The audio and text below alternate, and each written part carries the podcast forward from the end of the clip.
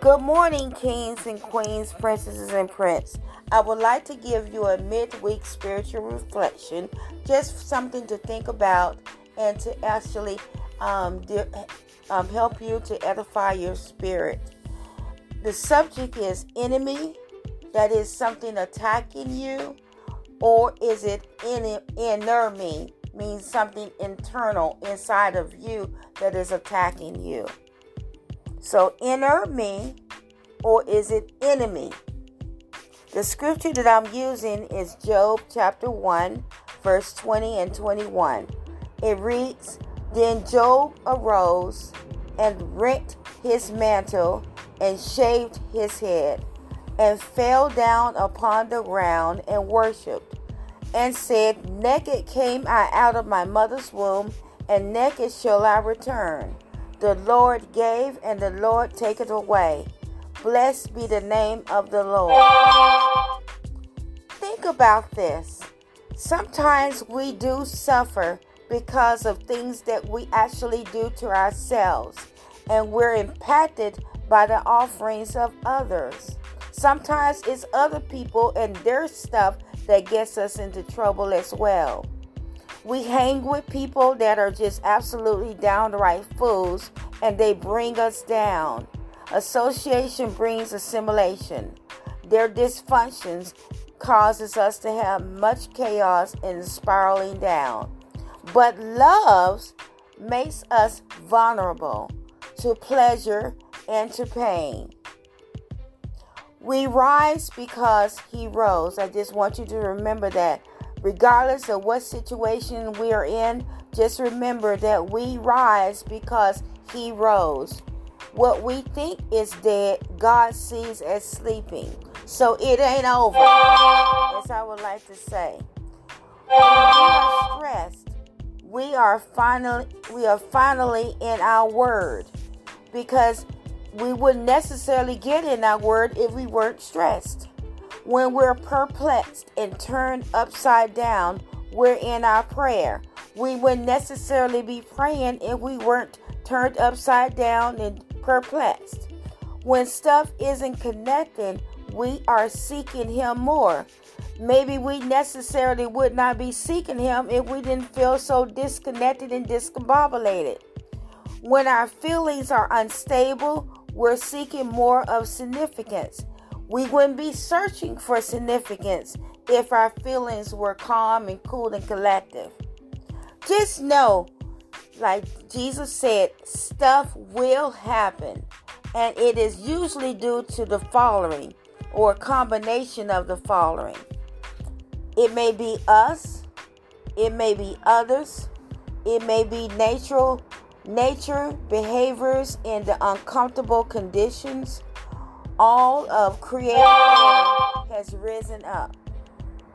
But the good news is that the Bible says, I have overcome the world, and weeping may endure for a night, but baby, joy comes in the morning. That is why, for Christ's sake, I delight in weaknesses, in insults, in hardships, in persecutions, in difficulties. For when I am weak, then I am strong. The true good God never sleeps and always resides in the city of joy. He makes it unstoppable, He makes it unshakable. When it awaits at dawn, the true God has already been at work. Therefore, my dear brothers and sisters, please stand firm today. Rise up. Let nothing move you as you go through your day, regardless of your um, what's going on. Always give yourself fully to the work of the Lord, because you know that your labor in the Lord is not ever in vain. The good news is that there's no bigger motivator for us than God Himself. Let God be the one to inspire us all as we try to do our best. Trust in the Lord with all your heart Do not depend on your own understanding. Seek His will in all that you do, and He will show you which path to take. The good news is that we should trust God even when it seems difficult to trust someone you've never met. He will never let you down. God will absolutely 100%, a thousand percent, a million, and a billion percent ever let you down. Trust in the Lord with all of your heart. Again, I say, trust in the Lord and do not depend on your stuff and your understanding the way you see things. Seek His will in all that you do. He will show you the path to take.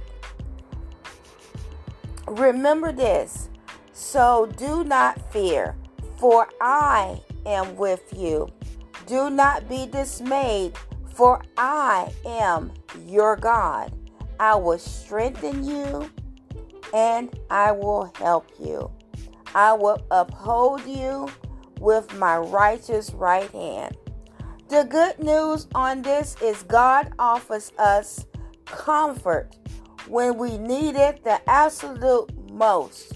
Let yourself be guided by Him in all of your stuff because He knows exactly what we need. May the God of hope fill you with all joy and with all peace as you trust in Him today, so that you may overflow with hope by the power of the Holy Spirit. And the good news with this is that we should put our trust in God, and He will repay you with hope, motivation, and inspiration. See, the Lord directs the steps of the godly. He delights in every detail of our lives. Through though they stumble, they will never fall, for the Lord holds them by the hand. Let me repeat that one more time. I'm to back it up and let you hear it again. The Lord directs the steps of the godly. He directs in every detail of our lives. Though we stumble, we never fall, for the Lord holds us up by his hand. Just remember that when stuff happens. The good news is that God will always be there for us on every step of the way. So don't be afraid to pursue your dreams and do not do what you do to think that is the best thing to do. And one last thing, and I'm going to close for today. We ask, what can I do when things practically go out wrong and I want to do the right thing so that I don't become bitter and psychotic and deranged and unhealthy?